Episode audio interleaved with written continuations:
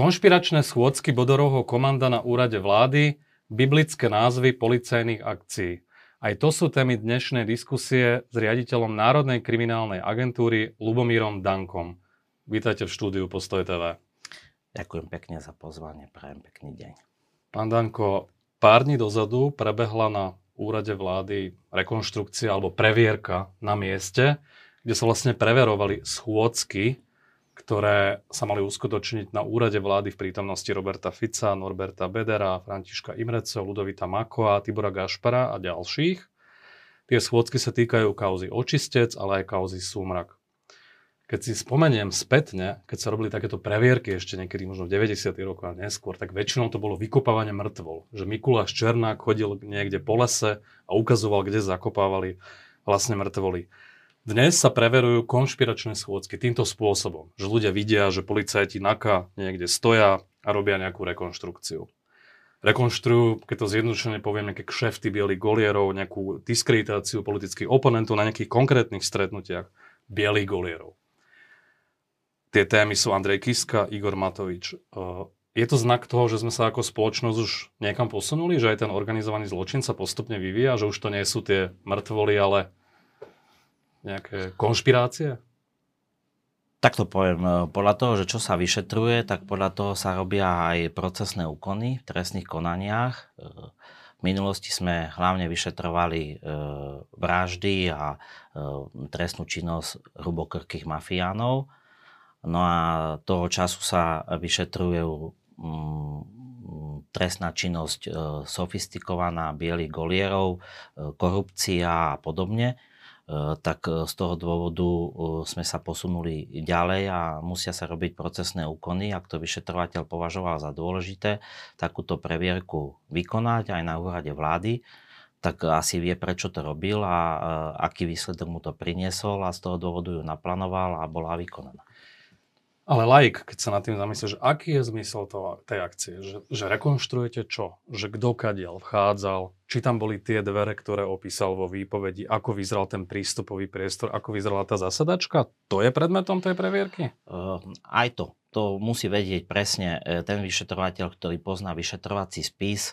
E, napríklad ja za seba poviem, keď som robil e, trestnú vec obvinený Koš Kováčik, kde malo dojsť k úplatku, odovzdaniu 50 tisíc eur, tak som robil previerku výpovede, tak som robil obhliadku miesta činu nemocnice milosrdných bratov, kde malo dojsť k odovzdaniu úplatku, aby sme zaznamenali všetko, ako to tam vyzeralo a porovnali s výpovedou svetka, ktorý vo veci vypovedal. To isté predpokladám, ja som spis nevidel, robili vyšetrovatelia za účasti tých spolupracujúcich svetkov, aby vedeli vyhodnotiť predpokladám, kde chodili, kde sa mali stretávať, či to miesto dobre poznajú. Tých možností je strašne veľa, e, čo chceli preverovať, ale už len z názvu previerka výpovede na mieste znamená, že sa preveruje na mieste výpoveď spolupracujúceho svetka. No dobre, ale akože je to zásadný rozpor, keď niekto povie, že vchádzal som týmto priestorom a ten bude vyzerať možno trošku inak, že vnútri to vyzerá trochu inak, že možno nie sú tam kožené sedačky, ale nejaké obyčajné stoličky, že je to zásadná vec? Určite je zásadná vec, e, ak e, svedok, ktorý vypovedá, vie sa v priestore orientovať a presne vie popísať, kde čo sa nachádzalo.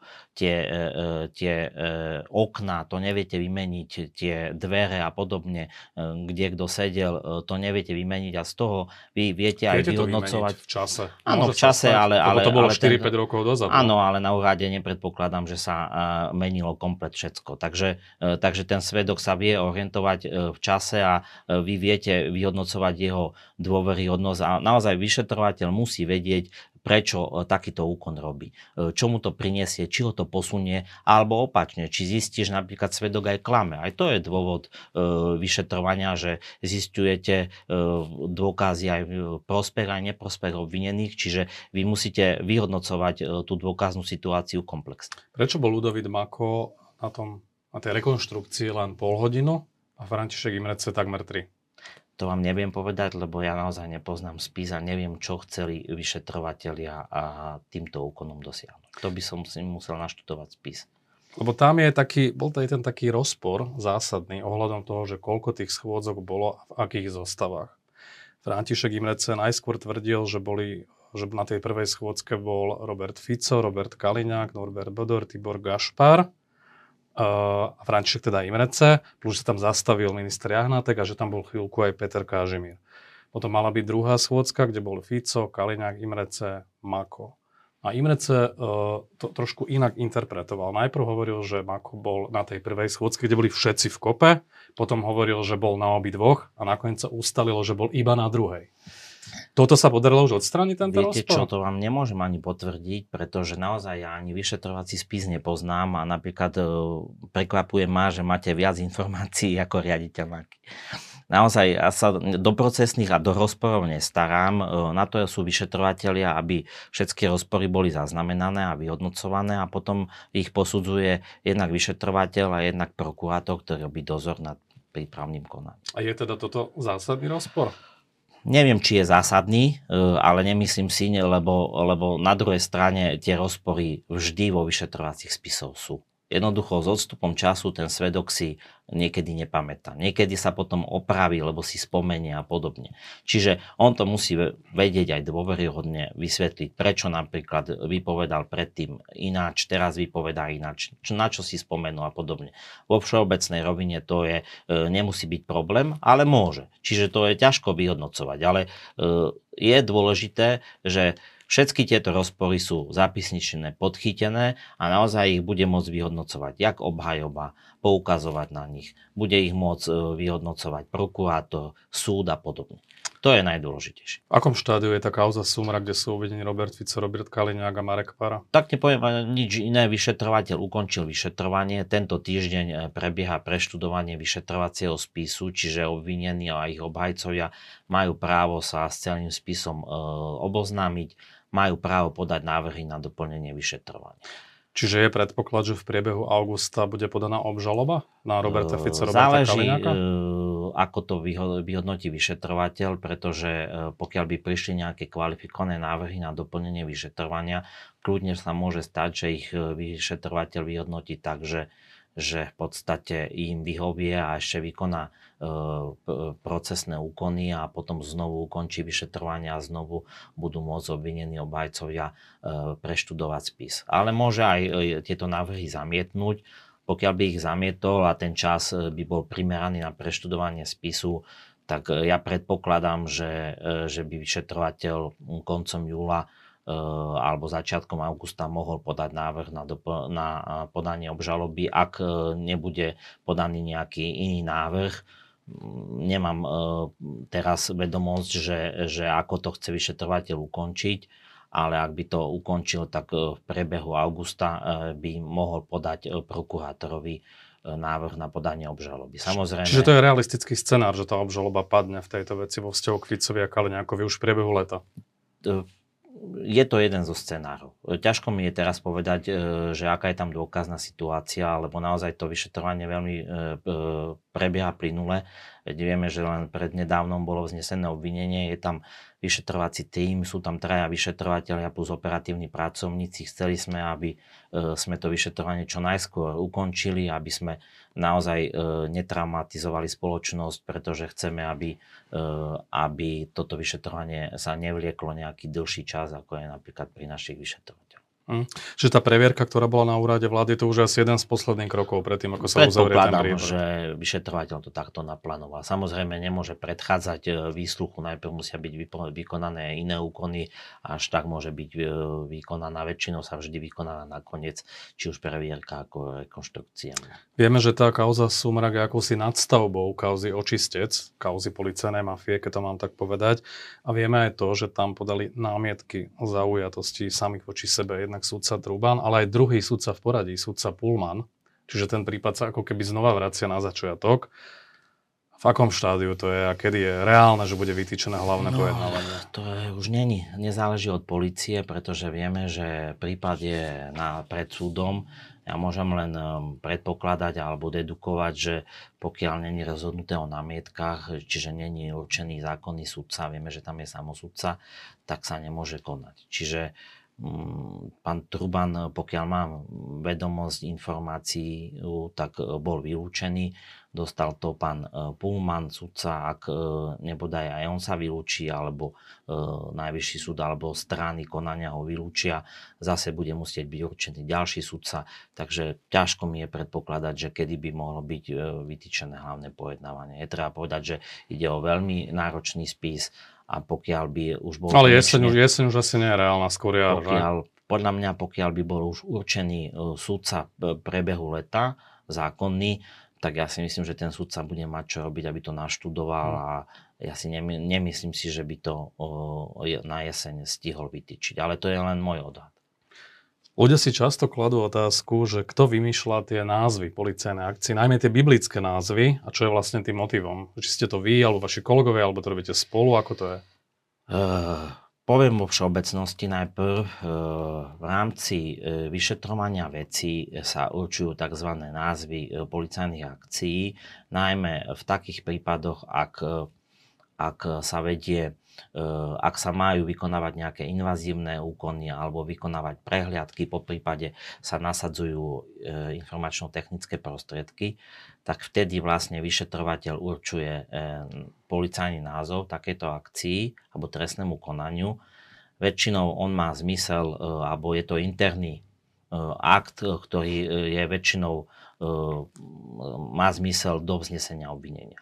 Po vznesení obvinenia už v podstate význam pre nás, názov takej akcie stráca zmysel, pretože už obvinení vedia, že sú stíhaní a vtedy už hovoríme o konkrétnej trestnej veci. Do tej doby sa väčšinou pri rôznych úkonoch používa ten krycí názov akcie. Každý vyšetrovateľ si stanovuje tie názvy. Aj vy vymýšľate niektoré tie názvy, ja aj tie biblické. Súvisí to aj s tým, že ste veriaci človek, že máte nejaký možno užší vzťah k náboženstvu? Alebo... Pokiaľ sa bavíme o týchto v rámci očistca, tak e, nechcem si pripísovať že ja žiadnu e, zásluhu. Väčšinou to vymýšľal jeden kolega, nebudem ho vymenovať. on je tiež e, veriaci, áno.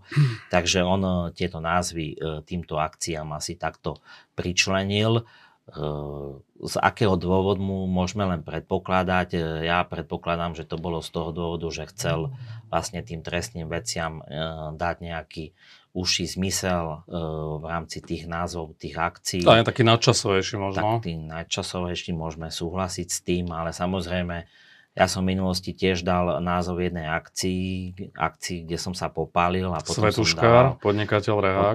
To bolo veľmi dal, kritizované, že spájate vlastne že diskreditujete týmto spôsobom KDH, keďže on bol ich sponzor a že to je také no, dehonestujúce. Musím no. povedať, že to som nevedel, eh, no. keď som začínal trestné stíhanie, kde som nasadzoval ITP a ten názov som dal preto, lebo som bol stiahnutý do práce na všetkých svetých a tým pádom uh, som, uh, som dal názov, že Svetuškár. Tak na prvú, no. no tak 1. novembra myslím, že to bolo, takže z toho dôvodu vôbec som netušil, že uh, jeden z podozrivých osôb môže byť sponzorom alebo hmm. môže mať nejaké prepojenie na KDH.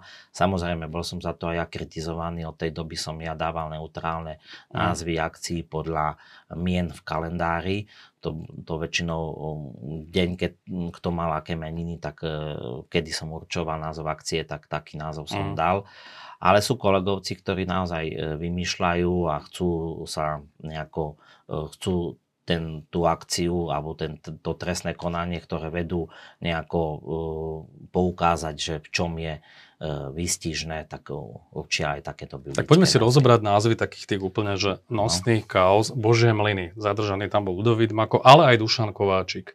Božie mlyny melú pomaly, ale isto Dušan Kováčik bol 17 rokov vo funkcii, bol prakticky neodvolateľný, naozaj prežil všetko, protikorupčné pochody a tak ďalej. Vychádza to z toho, že Boh je spravodlivý a všetko má svoj čas? Z toho známeho biblického? Tak e, vieme, že sa aj hovorí, že e, e, Božím líni melu pomaly, ale isto. To znamená, že e, keď vás nechytí spravodlivosť tu na tomto svete, tak vás chytí určite na tom budúcom. A neviem, čo chcel vyšetrovateľ týmto povedať. Predpokladám, že chcel e, poukázať, že niekoho chytila spravodlivosť možno, že už na tomto svete a preto taký názov dal. Musím vás len opraviť, e, tento názov sa týkal len obvineného Makova. Uh-huh. Čo sa týka obvineného alebo pána špeciálneho prokurátora, tak ja viem, že tam bol iný názov akcie. A ten sa volal? Ten sa volal Moby Dick. To je nejaká literárna postava, pokiaľ mám vedomosť, čo sa týka naháňanie veľkej bielej veľryby alebo niečo podobné. Dá sa to zistiť. tak uvidíme, kto sa ozve voči tomuto názvu. No. Ale tak Dušan Kováčik bol aj v rámci akcie Božie mlyny vlastne bol, zadržaný, no. preto som sa na to pýtal. Ďalšia taká veľká kauza, už sme ju tu aj spomínali, je očistec. Keď si pozrieme, že katolíckej teológii, že vlastne aká je tá definícia, tak je to vlastne miesto, kam odchádza duša po smrti, aby bola očistená od hriechov, ktoré neboli dostatočne odčinené počas života. Keď to zjednoduším, to sú tie známe výpovede kajúcnikov, ich spovede. Vlastne, že chcú odčiniť niečo, čo robili ešte na konci vlastne života, ako Slobodník a tak ďalej. Ale, ale Bodor, Gašpar, Krajmer a Hráško, oni sa nechcú očistiť. očistiť hej? A sú ale súčasťou tej akcie. Že prečo teda to má taký názov?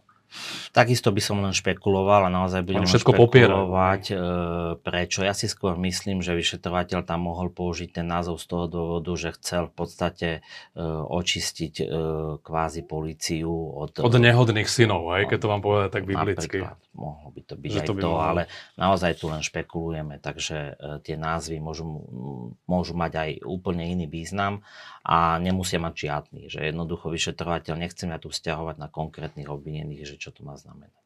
Skôr ide o nejakú ucelenú, ucelené trestné konanie a v tom čase, keď sa určuje názov policajnej akcie, tak je trestná, trestná vec alebo trestné stíhanie vo veci a ešte sa naozaj nevie, či bude dostatok dôkazov na vznesenie obvinenia konkrétnej osoby.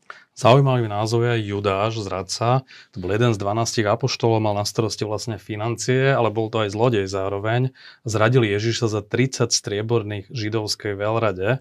Označil ho tým, že ho poboskal, keď si uvedomil, čo spôsobil, spáchal samovraždu obesením. V tej kauze Judáš bol zadržaný Milan Lučanský.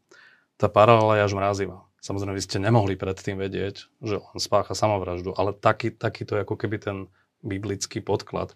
Ešte aj tých 30 strieborných vieme, že mal brať 30 tisíc mesačne. Že tam tie paralely sú asi pomerne jednoznačné. Naozaj, ono sa to zdá, že možno že teraz odstupom času, že tam sú nejaké paralely e, s, to, s touto osobou, ale vyšetrovateľ, keď e, dával názov akcie, tak určite nemohol vedieť, e, čo sa bude odohávať e, v budúcnosti. Takže... No ale to, že to nazvali udáž a tie veci, o ktorých tak, hovoríme, tak tie sú zjavne podobné. Tam treba povedať e, skôr, že Judáš je biblická postava, ktorá zradila a v podstate aj my si môžeme policii povedať, že e, niekto zrádza. Lebo Lučanský povedať, zradil policajnú čest, e, morálku. Nebol tam stíhaný len Lučanský, Áno, alebo zadržaný bol aj Pakši, stíhaní aj ďalší, hej, väčšinou policajti, alebo aj uh, príslušníci iných Zradili vlastní. No. Zradili v podstate tomu, čo mu slúbili celý život, že Jasne budú tak. verní. Takže skôr by som to videl možno, že v tomto, že, že, že sú to v podstate zradcovia a dali sa na druhú stranu. Ak tomu chceme takýto význam pripísať. Naozaj môžeme špekulovať. Tých významov môže byť strašne veľa. Akcia Kajfáš, tá sa týka advokáta Paru. Kajfáš bol židovský veľkňaz, predsedal veľrade, pred ktorú predviedli zajatého Ježiša. Najskôr ho vypočúval Anáš, veľrada však nebola kompetentná odsúdiť ho na smrť. Kajfáš ho dal odviesť k Pilátovi. Od toho vlastne aj sa odvíja, že chodiť od Anáša ku Kajfášovi. A to je vlastne prenesené. Vybavovač Para chodil na policajné prezidium, riešil veci ohľadom Špírka s Hráškom a ďalšími. Tiež pomerne jasná paralela. Vidím, že viete čítať medzi riadkami. Neviem, či to je z toho dôvodu takto označená akcia, alebo či to je nejaký iný dôvod. Opakujem, že každý vyšetrovateľ si sám stanovuje e, tie názvy policajných akcií a niekedy sú, sú naozaj trefné, niekedy e, nie sú. Takže k tomu len toľko môžem povedať. Akcia Farizej týkala sa Vladimíra Pčolinského, úplatok preňho od konkurzného právnika Zora Kolára. Vieme, že tam zohrával úlohu aj Boris Beňa, aj Ludovít Mako a tak ďalej ten farizej, to je vlastne z čoho vo vzťahu k Čolenskému, že vodu kázal a víno pil, alebo čo tým chcel povedať vyšetrovateľ? Tak e, tiež je to biblická postava. V podstate, e, keď si zoberieme, tak pán Ježiš poukazoval, že nebuďte ako farizeji, povrchný, pokrytci a podobne, tak vieme si urobiť to, z toho tiež názor, keď niekto niečo robí. A o potom... sebe šíri nejaký dojem, napríklad. nejaký mýtus a v skutočnosti sa správa úplne opačne, tak? Tak, takto by som to ja videl v tejto osobe farizeja. Či to vyšetrovateľ vzťahoval na konkrétnu osobu alebo nie, mi je ťažko veľmi povedať. Tak chápem, že musíte byť diplomat v tejto situácii, ale myslím, že tí diváci si z toho urobia názor. Ešte akcia Mýtnik. Vieme, že súvisela vlastne so zmanipulovanými tendrami na finančnej správe. Tam sú obvinení František Imrece, Jozef Brhel, podnikateľ Suchoba. Vieme, že vždy vyhrávala nejaká konkrétna firma, ktorá bola ako keby vytipovaná vopred a že tí ostatní, tie, tie menšie firmy, ktoré chceli tiež vyhrávať, tak platili zase úplatky aj Brhelovi a ďalším za to, že vôbec mohli ako keby vyhrať nejakú zákazku. To je to, čo tým chcel vlastne vyšetrovateľ povedať, že ostatní platili to mýto? No, predpokladám, že asi áno, že naozaj e, ten mýtnik bol ten, čo vyberal e, mýto od osôb, je známe aj zo stredoveku. Takáto postava, ak chcel niekto prejsť cez kráľovské mesto, tak bol tam mýtnik, ktorý mi to vyberal. Ak, e, je známe, že vo viacerých trestných veciach, že ak niekto chce vyhrať nejakú zákazku, E, tak musel v podstate zaplatiť mýto alebo ten úplatok, aby tú zákazku vyhral. Nemusíme sa baviť o tejto trestnej veci, môžeme sa baviť o aj iných, napríklad na Slovenskom na polnospodárskej platobnej agentúre to možno to fungovalo podobne. tak. tak tých mýtnikov, tých akcií, myslím, že až mhm. tri. Čiže áno, tam toho bolo viac. Tam to je, má to svoje pokračovanie. Mýtnik 1, 2 a 3. No tak uvidíme, ako tie kauzy dopadnú nakoniec na súde. To bude samozrejme to najdôležitejšie. Ja vám veľmi pekne ďakujem za rozhovor a ja pekne ďakujem za pozornosť.